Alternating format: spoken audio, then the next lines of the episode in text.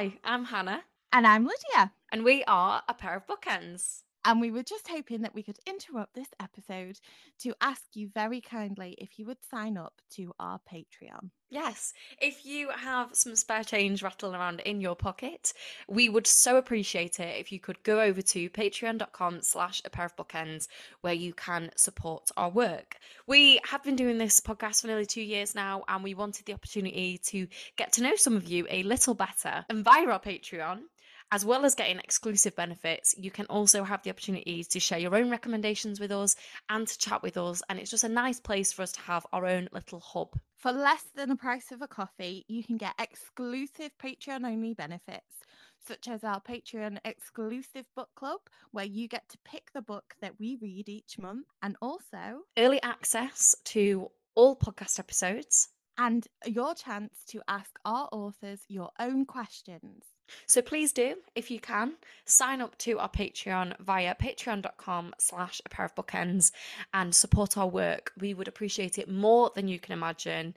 And it helps us hugely to bring you all the extra special stuff. So come and officially become a bookend. Now on to today's episode.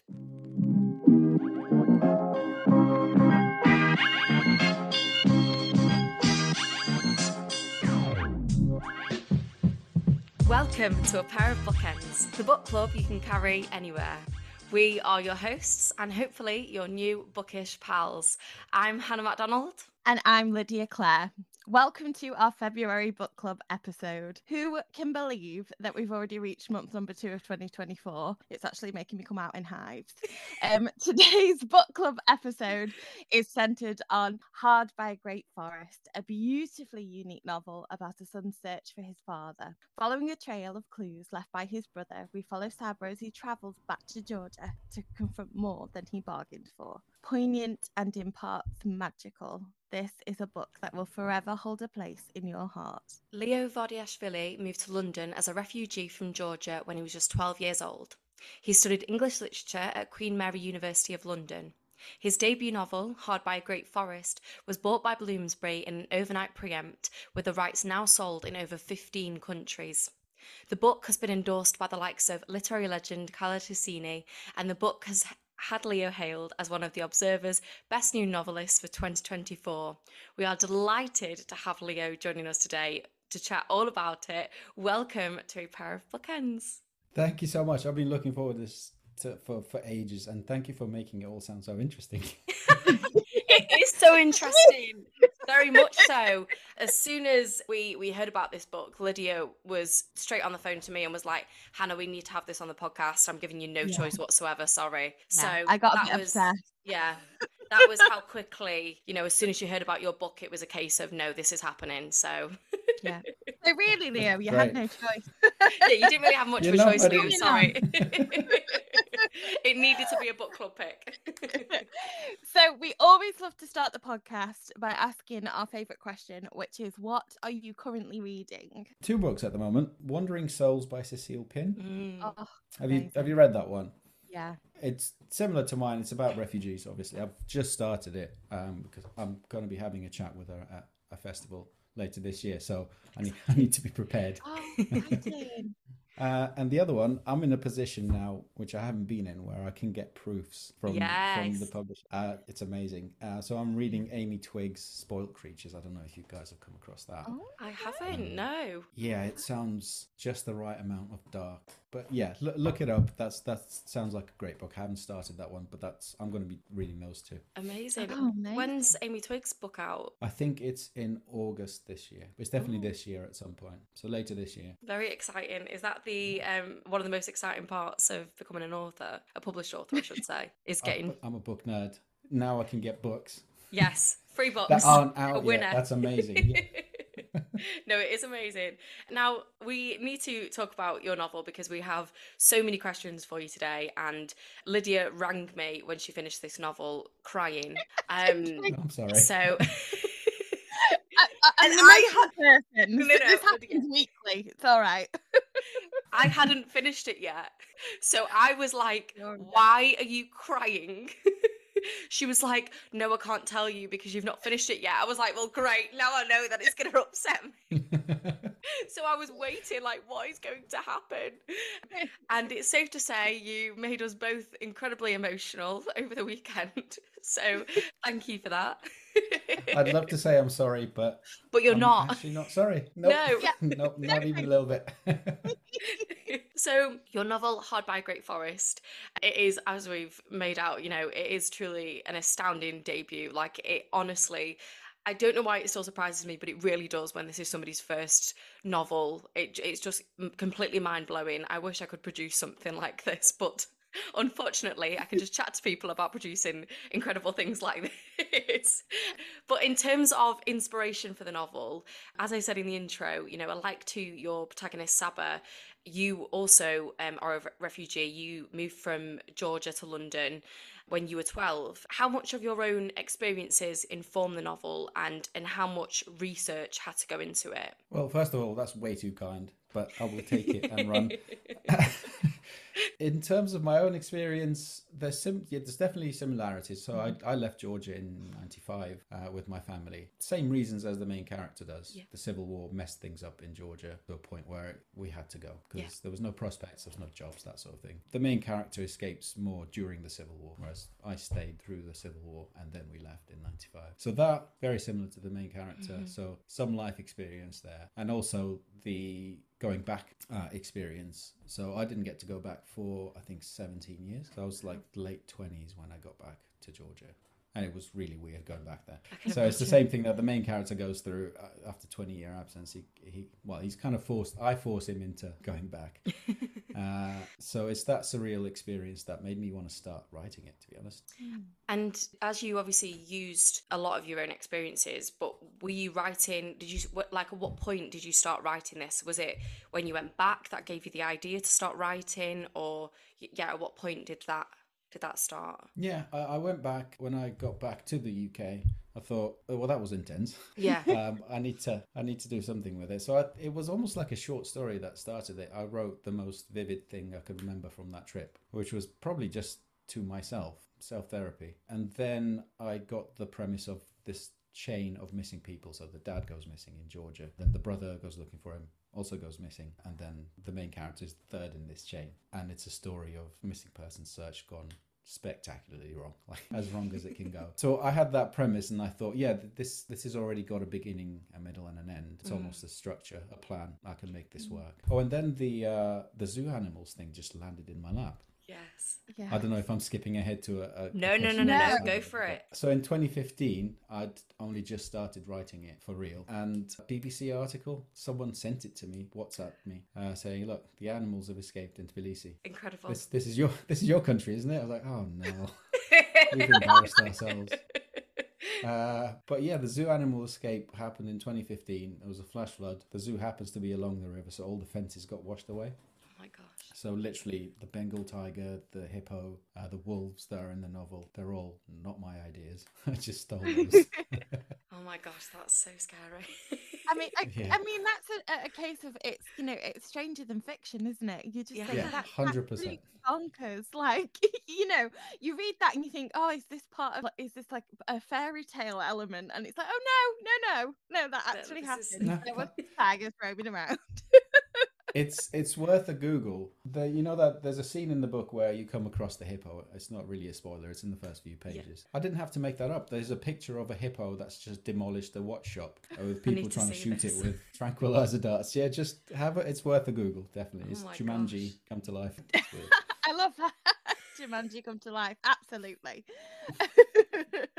this, I mean, this book in itself is just, it has so many kind of like magical elements and, you know, even the title, Hard by a Great Forest, it's the start of like a nursery rhyme. And it brings to mind, you know, the story of Hansel and Gretel. And this kind of, they talk about in the book a lot about, you know, leaving a trail of breadcrumbs almost with the kind of, with how Saba's brother sets out this sort of treasure hunt in terms of come and find us you know yeah. he does follow it as it as if a fairy tale. What was it about kind of like the fairy tales or the, the more magical elements that influenced the text fairy tales are weird because they're but they're all the older ones anyway, like the Brothers Grimm, Hansel and yeah. Gretel stuff. The pre-Disney stuff is all really dark topics. Mm-hmm. Hansel and Gretel is about poverty and then murder, but they, they decide to ditch one of their kids into the forest. Uh, there's a witch, there's cannibalism. So these are really dark topics to read to your kids, aren't they? And I've always been interested in that dynamic. How would you read this to your to your kid. And it also, I found it really fun to write that stuff. Um, so in the novel, it lets me let weird things happen. You have this fairy tale elements kind of pulling at the edges of the real world. And I, I don't want to call it magic realism, but I guess, I guess it is, yeah. I think it's quite yeah. hard to describe what this book is because there's it's got so many different elements to it. I feel like it's there's like adv- adventure in there, there's mystery in there. Like Lydia said, you know, there's fairy tale elements. Like it's it's really hard. Like you can't kind of box it off as one as one thing. But I think that's also the beauty of of this book that it has so many different elements to it. That's that's also the reason it got turned down by so many agents. that's unbelievable. And I can't look what they've missed out on now. they did they did a little bit, but I've got emails saying you're trying to do too much, too many spinning plates with this one. Sorry, no. But then I found my agent and she loved it. Her, Sarah O'Keefe, her name is. She just grabbed it, grabbed it. Well, I sent it to her. This is how stupid I am. I sent it to her like a month before the London Book Fair. So we actually met, but three weeks before London Book Fair. Oh my gosh! Wow. Uh, and she kind of went, "I've got some changes for you, but you'd have to make them in the next two weeks." Oh my and gosh! Then, with your permission, I'll take this to the London Book Fair. Oh my gosh! Wow. So this is this is going from like thirty odd rejections to this. I was like, okay, I, I didn't even have time to say, oh, holy shit, someone's interested. uh, and I was already editing it, and then she took it to the book fair and think came away with three or four deals already. Oh wow! So, see, but so, I, yeah, I can't imagine. I just cannot imagine this book without each element in it. Like, yeah. if you were to take away something from this, it would not. It just wouldn't land the same. Like, it's such. It's so integral to the story to keep those kind of these plates in the air. Mm-hmm. Yeah. You know, I think it would just. It just wouldn't work without it. No, and I, I think was about it being boring. I didn't want it to boring.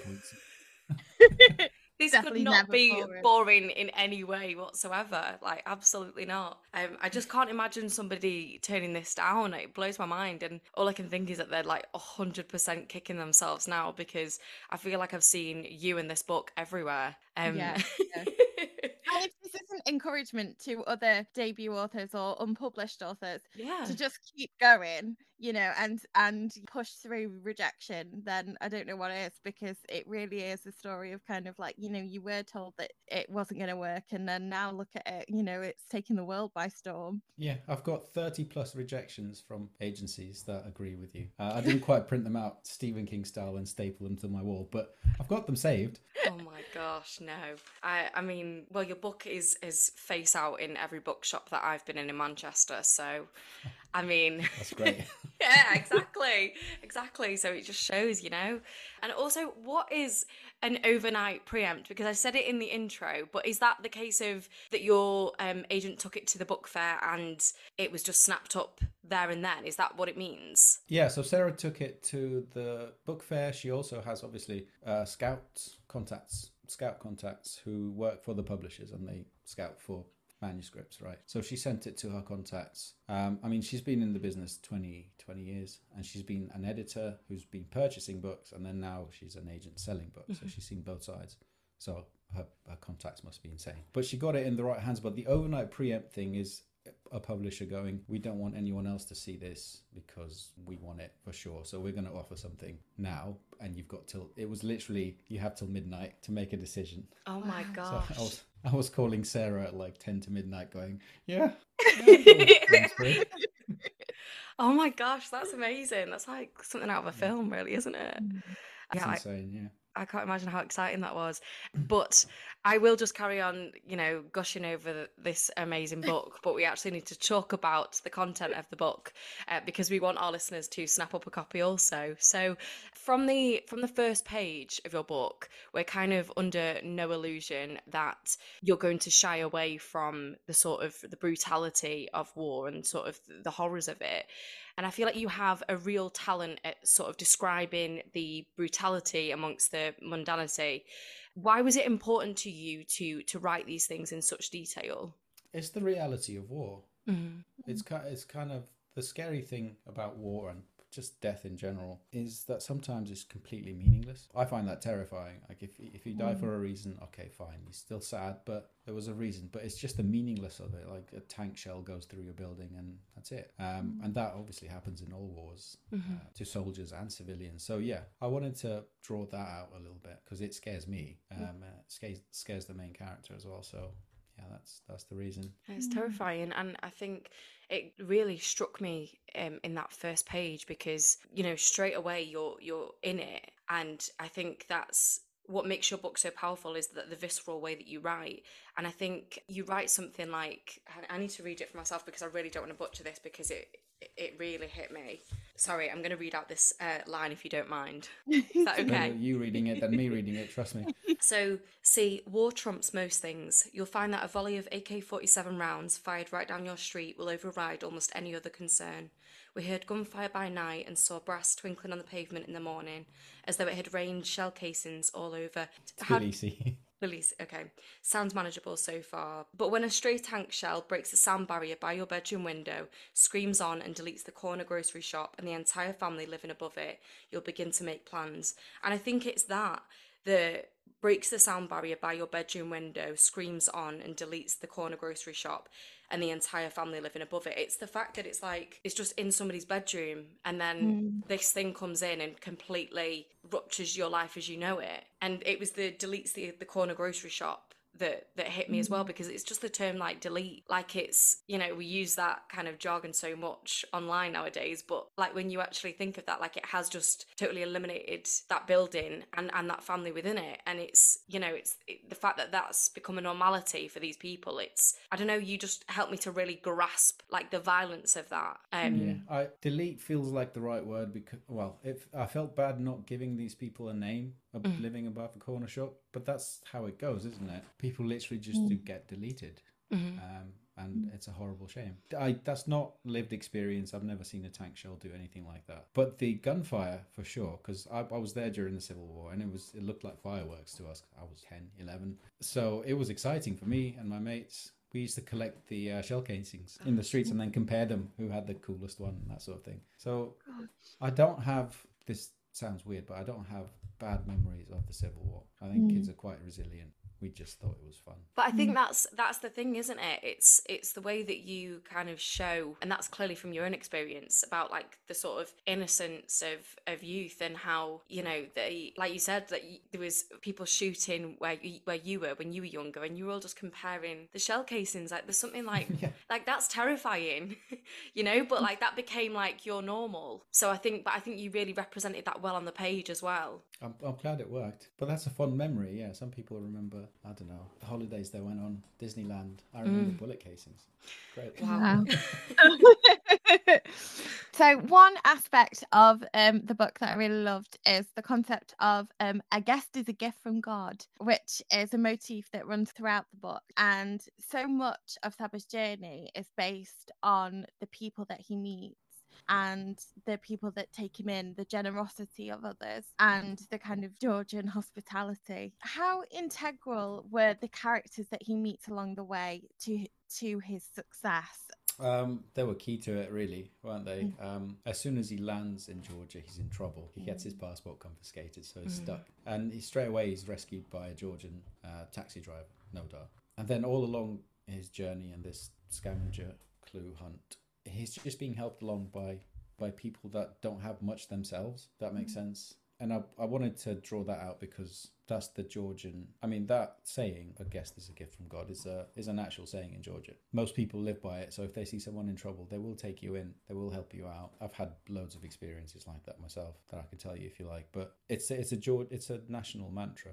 I mean, I would love to hear about the the kindness of people there because I think yeah, it was so beautiful to read about about that, and it's really lovely that that's a real real saying there. So yeah, mm. tell us your stories.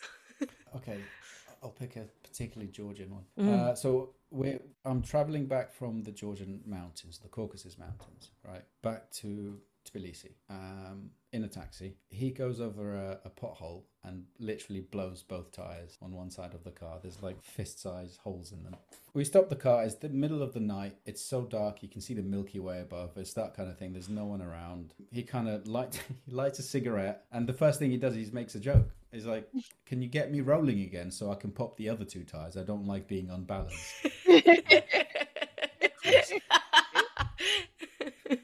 like it's almost midnight. We're gonna be here for hours. He calls his dad. His dad says, "Yeah, I can get there, but it'll be a few hours." So we kind of sat around in the middle of nowhere, and then a farmer sees us from his bedroom window, probably from his bed, and decides to come and see what's going on. So we have a farmer come down and speak to us. He smells a little bit of wine, so he's been drinking. he comes down. He's like, "Oh, there's a there's a garage a little bit up the road. We can, let's walk up there and see if the guy can sort you if he's got spare wheels for you.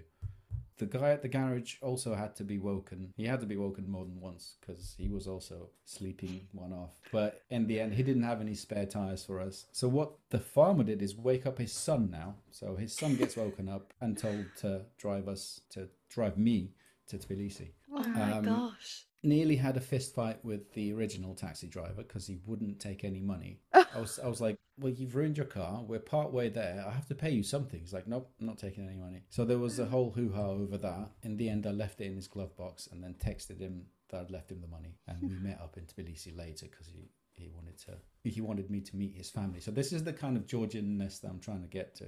Oh my gosh! Um, and yeah, the the son drove me to Tbilisi in the middle of the night. That's incredible. Um, yeah, I mean, I'm not I'm not saying this happens every time, but this can happen in Georgia. I'm sure it can happen in other countries too. But I've seen a lot of examples of that in Georgia, and I really wanted to get that in the book somehow. Yeah, yeah, absolutely. You definitely do feel that, especially. I mean, there's there's moments where he, he kind of he gets welcomed in, into homes, and he'll sit down and be fed a meal, and the meal is the last food that this person has, but they mm-hmm. give the food to him. You know, th- these these examples throughout the book i think are really indicative of of georgian hospitality and i think that you were you were really successful in getting that across because it literally it makes you feel like these these people are are people that you can rely on and count on Good. You know? I'm, I'm glad it i'm glad it translated absolutely 100%. yeah and i I absolutely adored Nodar. I thought he was such a great character. I'm not going to speak much on Nodar for reasons I cannot share with our listeners. but I, I, I, can't remember um, Nodar's wife, and it's really bothering me. What's what's his wife's name? Ketty. Ketty, no. Ketty. Oh my god, I kept thinking of Ika, yeah. but it, that's his mom. But their their hospitality with like the how they brought him into their home was so beautiful. And just when you were speaking about your own experience with that t- taxi driver, then it made me think of Nodar because um, the moment that he tries to give, well, he, the moment he gives Nodar money because Nodar's been driving him here, there, and everywhere, and he's letting him stay in his home. Nodar is like can't even look at him in the car because he feels so ashamed for taking his money, yeah. and he yeah. and he, he he, he apologizes and says like I'm you know I'm so sorry I wasn't brought up like this, and mm. it's like well you're doing all these favors of course you need the money for it like but yeah, I, I, I definitely got a sense of of Georgian hospitality. It was it was yeah, it's it's so beautiful. Now I find it really difficult. I'm going to find it difficult now to avoid spoilers, um, but I will do. Uh, I find it difficult when I am either reading a book or watching something on TV or in a film when a character is continuing to make choices where you know that puts that person in danger and that their choices can lead to something potentially life threatening. Uh, now, Saba's determination to locate his his dad and his brother sort of surpasses any fear throughout the book. Why do you think that was? Like, what do you think it is about a person that can push them through despite the horror of a situation like Saba's? I guess in his case, his family, he's kind of the last one of his family left. Mm-hmm. So family can go a long way mm-hmm. of getting you through hardships. I think Nodar almost steals the novel. By the way, I've I've heard that from a few people. yeah. Like, yeah, this this should. I'd, I'd read another book about Nodar. Like, oh, hundred percent. But his humor gets him or gets us through the novel mm-hmm. uh, and through the tough things that happen. I'm trying to avoid spoilers as well. Yes. Um, it does, and that's that's again that's gallows humor is is a thing in Georgia. It's definitely a thing just kind of laughing in the face of adversity. Uh, Georgia's been invaded 30 plus times, by the way. Oh my gosh. Um, so you have to have a sense of humor about these things, otherwise you're not going to make it. Yeah. Yeah, I mean that's what Lydia says all the time on the podcast. All the time. Listen, you always know when something terrible's going on in my life. It's when I'm my, at my funniest. yeah. I, um, I, also, is... I also absolutely loved Nodar's insults. I've never heard such fantastic insults. They're usually about mothers. Yeah. yes. And they are always so eloquent and fantastic. I'm like, I need to bank that in case I ever need to insult someone. so Do you have a favorite? Because I definitely have a favorite. Oh, um, what's your favorite? Go on. Am I allowed to swear? Yes, absolutely. Yeah, there's a there's a bit when Nodar is upset with someone, uh, and he goes, "I ought to go and shit in his oven." I'm like, yes, that's yes, you okay. absolutely should. Because nothing could be worse than that. Nothing. No. You will never get the smell. There's nothing you can do to that oven that would clean it. That's that no. oven's done. Fantastic. I'm telling you. Brilliant. I just loved it was uh, the string of um of relatives underneath fuck your and then it would be like several different relatives in that. that yeah, that that is a Georgian thing. The I like if it, saying something about someone's mother is the worst thing that you could say. So Yeah, I can imagine. Yeah, I mean, it's not the same in the UK. Your mum jokes are your mum jokes. They're not jokes yeah. over there. They're kind oh of like, God.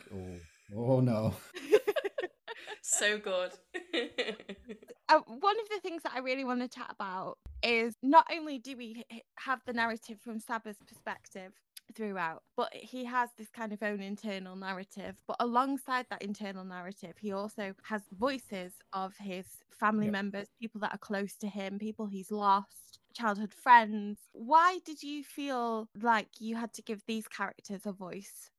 Um, I have a few drafts that didn't have the voices in them. So this is like wow. a behind the scenes thing. And they were quite boring because I'm trying to describe these relatives that he's left behind. He obviously feels strongly about them because he never got to see them again. And having them as just descriptions didn't really work. They weren't they weren't characters. So I thought, let me make them into voices and then at least you'll hear them speak. You'll hear the idiosyncrasies that they might have, like the grandma clears her throat, or his friend, his childhood friend, speaks a certain way so yeah, that made them come off the page a bit more alive. So that's mm. the draft that ended up being the final one. Yeah. I'm so glad. I'm so glad they were included. yeah, me too. Who was your favorite? Who was your favorite voice to write? Nino. So she's Nino. the, his childhood friend, little girl about his age when he left, and she was. She, I had to rein her in honestly because she was so much fun to write. She's this creepy voice that she started to sound like a Stephen King creepy little girl. I was like, oh, okay, this isn't what I'm trying to do here. I need to rein her in a little bit. But she was she's, she's probably my favorite because yeah, she's she so was, creepy. She was so great. She's not creepy. Yeah. I didn't find her creepy. I loved her. Um, I loved her. Yeah, and I thought her story was I really don't want to give anything away, but I thought, you know, when he's reflecting back on his past with her, like it was it was really moving to read that and really gorgeous to to see their their dynamic before. Mm. And also, you know, when he's speaking to to her through her voice, I'm trying not to. I'm try, it's so hard to not like to like step around it and not give anything away. Everyone, just read the book, please. Thank you. well, we could we can say that she has a she hides a dark secret from the main character's life, and that gives her yeah this voice where she's able to voice some of that dark dark secret and kind of hold it over the main yeah. character. So that that's what makes her creepy to me. And then obviously she her, her story isn't exactly happy. So yeah. yeah. Yes, that was articulated much better than me. Thank you very much. you are the author, though, so right. yeah, exactly. but no, I, I do love the way that they that those voices they kind of they push and they pull him in different directions, and they they you know they can stop him from doing something, or they can almost in that case sometimes force him mm. to do things that he thinks, oh, I shouldn't do that, or and and it's a brilliant way of of showing your own internal struggles. I know that sometimes whenever if I'm doing something might be a bit dodgy, I kind of hear my mother's voice and I think, oh, what do you think? I shouldn't do that, you know. And it is that it, it, expressed in, you know, a bit further. But I, I really loved that even even the smallest things, like you said about grandma clearing a throat, and you think, oh gosh, no, I've done that wrong. yeah. literally, I, I feel like it's not okay. I'm glad it's not just me because I felt like a crazy person because I thought everyone hears voices, right? Mm-hmm. Don't they? Like, I do. I if you've ever... I feel like this is a support group now. but you know, you, you've had an let's say you had an argument with someone, and I do this a lot. You have an argument with someone, and then for the next I don't know half a day, you're just having that conversation again and again in your head, but you're oh, saying oh, yeah. better things. Yeah. yeah. yeah yeah, you're not just stumbling around going, "Oh," um, you're actually making points, and yeah. that's I, that's I guess that's the beginning of these voices is that mm-hmm. it's almost like talking to a voice in your head. But you never make the point you need to make in things. the moment. Oh, no, no, no, chance. no. I wanted to speak about there is a moment in the in the novel where um, Saba says grief without closure has a way of fucking with you. I wanted to ask because I feel like this is sort of a, a feeling that is very significant to a lot of refugees in the sense that you you have you have grief without closure um, because you've left you know you've left this place and you sometimes can't go back and you can't say goodbye to people that you've left there.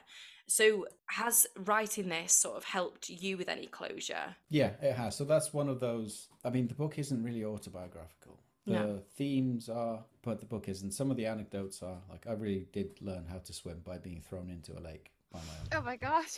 my gosh! yeah, that that was great.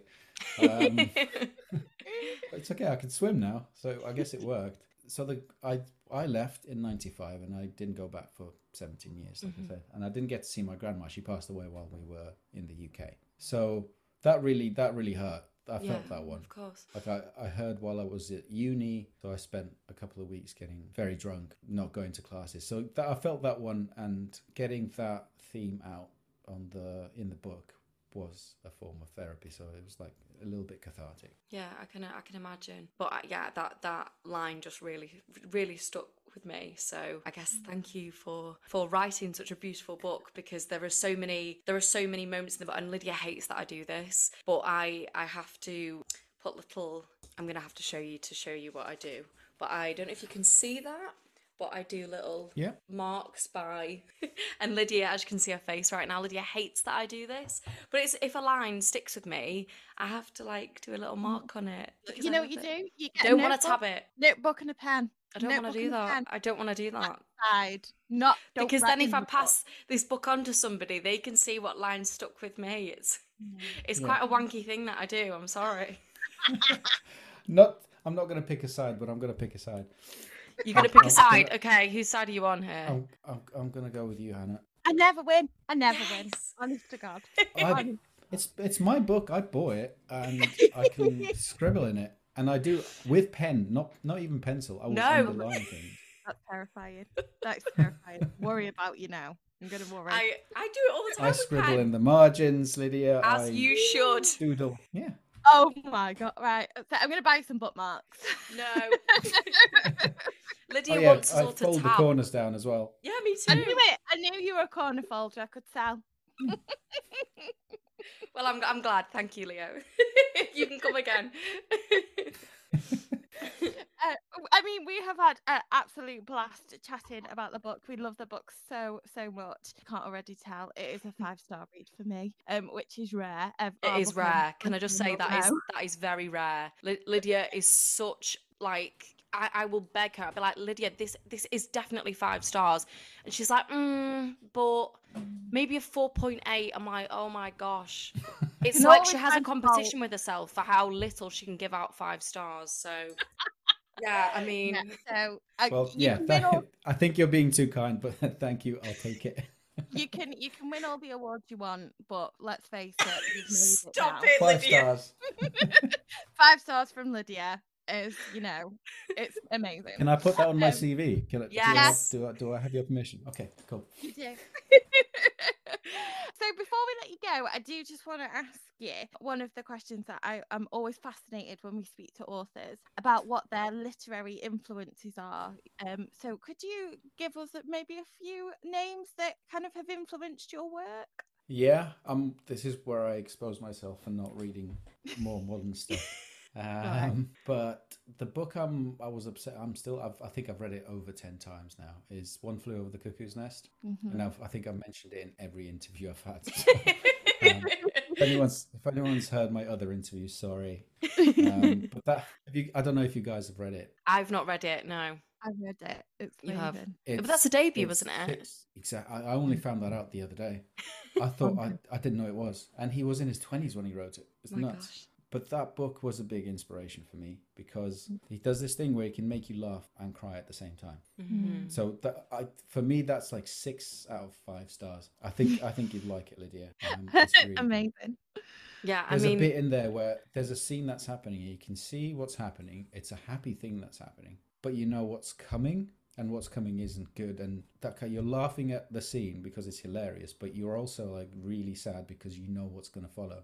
Oh wow! So you start tearing up while you're laughing. It's insane. So I, I love that book. I didn't really model my book, or well, it wasn't an inspiration as such. I just really admired that one. In terms mm. of like a body of work, novels, I, I like Cormac McCarthy mm. a lot. He has this way of just boiling things down to one sentence, which is like a punch in the face. Like, how did you get so much feeling into one sentence that has no adjectives in it? Like, it's it's it's magic.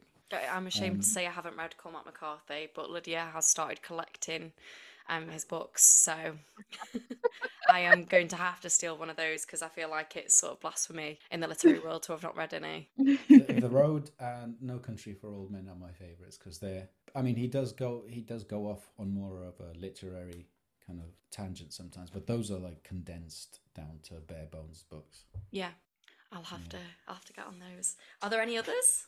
Lord of the Rings was a big influence on me. I love that. Mm. I started, I tried to write a sequel when I was a kid. I finished it and I didn't realize there was any there wasn't any more to read. I thought, well, oh, i can I can fix that. At the age of twelve, yes, there's a new ring. It all starts again. I love that. I can just imagine it as well. yeah. Yeah, I would like to read that. What is what is next for you in terms of in terms of writing and um, also have you got any events coming up? So there are I'm going to be at a few festivals, so the Oxford Literary Festival, Hay Festival, Edinburgh and the North London Literary Festival. So those are the four. Uh, I don't have the dates off the top of my head, uh, but they're coming up in kind of the next couple of months. I'll find those. So yeah, if you're looking for events, they'll they'll be on my Twitter. I'll I'll be posting them up on there. Amazing. And yeah. In terms of writing. In terms of writing, I am part way through the second one. but we're not allowed to know anything, I assume. I'm very excited. Very excited. I don't know what it's going to be, if it's going to be any good or if it's going to be shit. So I'm not saying it. I haven't said anything. That is absolutely fair, but I can say now that I doubt very highly that it's going to be shit. Um, and I, I can't wait to, to I'm read it. my fingers. um, now, we always finish the podcast um, by asking for a recommendation of something that you've enjoyed recently. So that can be anything, it can be books, TV, film, podcast, anything at all. So have you got anything for us? Can it be something that's not released yet? Yes. Um, I read uh, Harriet Constable's The Instrumentalist is the novel. And when's that out? That's out, I think, this summer. And I read that, and as a writer, you know when you, you're reading something and you're just jealous. yeah. God damn it, she's yeah. she's so good. Within the first few sentences, you know it's going to be good. And I finished that book, and I even left her a review. Uh, so I would recommend getting that when it comes out. Whenever yes. I think it might be August as well. Amazing. This year. I mean, when, when you speak about um, knowing that a book can be good in the first few sentences, Hannah was I think, three pages into your book and text me and said, This is going to be a book of the year. so, I mean, we had that feeling. yes, absolutely. I don't, it wasn't even three, it was on the first page. I think, yeah, I think it was first. Page. I was like, Oh my gosh, like, yeah. That, that, might be a bit unfair because that page has probably been edited more than any other page in that book because it's the beginning, right? You have to get it right. Well, the feeling stayed consistent throughout, so. Yeah. okay, good. I'm glad. But yeah, I think I think we've we've gushed enough. It's it is fairly obvious that we that we both absolutely love this book. So for our listeners, please go get yourself a copy. I will be popping a link in the show notes um, for all of the recommendations that Leo spoke about today, and of course, Hard by a Great Forest, which is out now. So go grab your copy and then let us know what you think because we have many thoughts and we've been very careful on this episode of not talking about spoilers. But I think when Leo said before that um, One Flew the Cuckoo Nest is one of those books that, that makes you laugh and cry at the same time, that's very much a feeling that was captured in this book. I uh, I speak firsthand um, from experience. Um, yeah, sorry about that. no, you're not sorry. You're not sorry. I don't know why you're apologizing. Oh yeah, sorry. You're not sorry. Yeah, not sorry. you wanted this, uh, Leo. Where can our listeners find you on social media? On Goodreads and on Twitter. Amazing. Just I'm going to follow sur- you My surname's quite unique, so you'll be able to find me by the surname. Amazing. Thank you. And if you enjoyed this episode, listeners, please don't forget to rate, review, and subscribe. You can follow us in a lot of places now. Um, for exclusive content, you can follow us on Patreon.